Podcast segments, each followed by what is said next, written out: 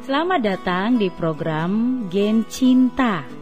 Generasi Cinta Alkitab SLCC Bali.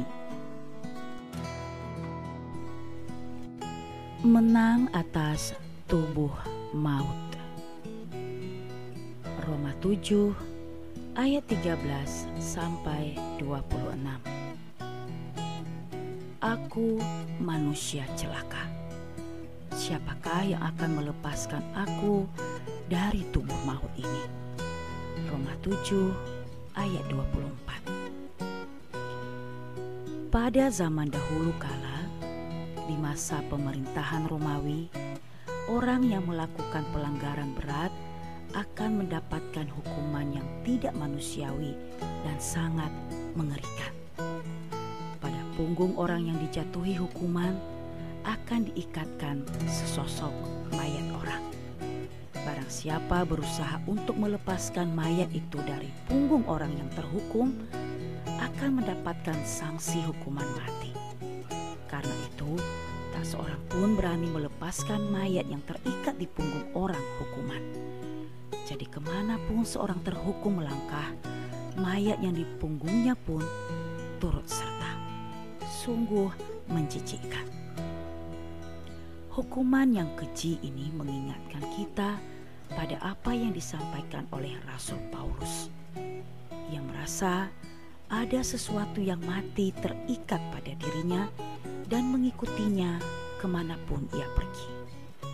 Dalam hal ini, sesungguhnya Paulus sedang memberikan gambaran tentang pergumulan hidup orang percaya melawan dosa.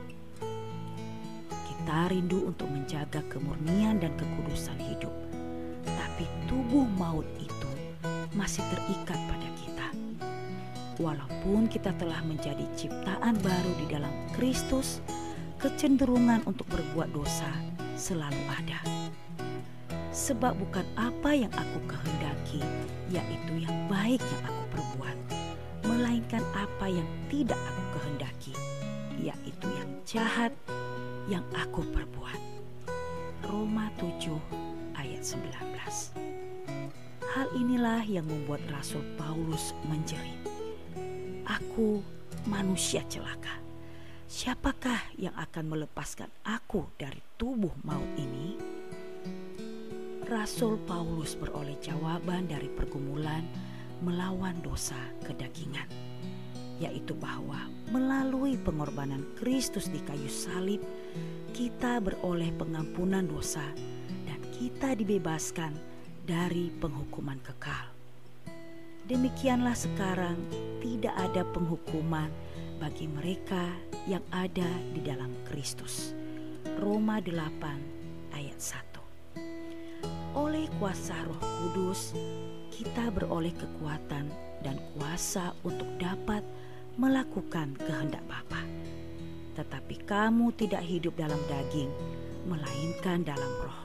Jika memang roh Allah diam di dalam kamu. Roma 8 ayat 9a. Kita mempunyai pengharapan teguh untuk dibebaskan dari tubuh maut, yaitu kedagingan kita. Karena Kristus telah mematahkan kuasa dosa dan maut kuasa kebangkitan Kristus memampukan kita untuk menang atas belenggu dosa kedagingan.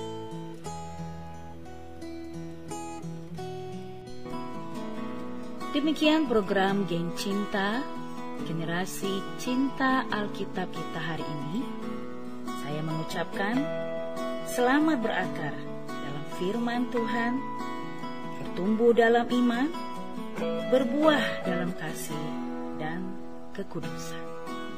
Tuhan memberkati.